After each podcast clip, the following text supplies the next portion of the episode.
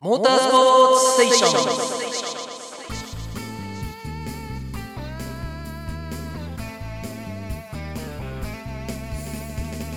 1990年の第13回大会も FIM 耐久カップシリーズとして開催された。この大会の注目は何といっても 500cc で4回世界チャンピオンを獲得したエディ・ローソンの出場。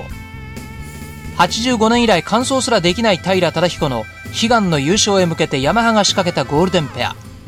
そしてホンダはグランプリライダーガードナー・ドゥーハン組を筆頭に迎え撃った。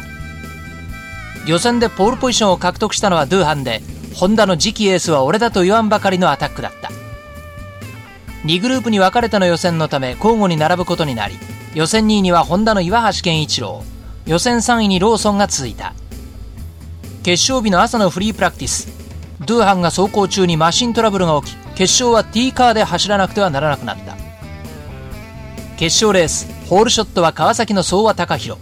吉村のポーレンと続いた。ドゥーハン平はスタート遅れ。岩橋はエンジンがかからず大きく後退してしまった。2周目に激しい追い上げでトップに立ったドゥーハンは2位以下を突き放した。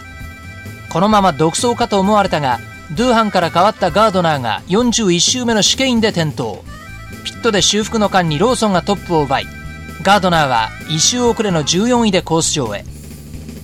ガードナーは激しい追走を見せ100周目にはローソンとの差2分を切る2位まで浮上していた。しかし102周目のヘアピン勝利の女神はガードナーの力走を見放してしまった。なんとガス欠でストップしてしまったのだ。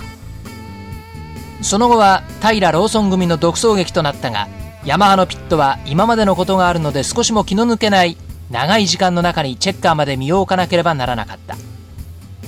レーシングライダー平忠彦ヤマハファクトリーでの8対3戦5回目にしてようやく完走。そして悲願だった初勝利をローソンと共に獲得した。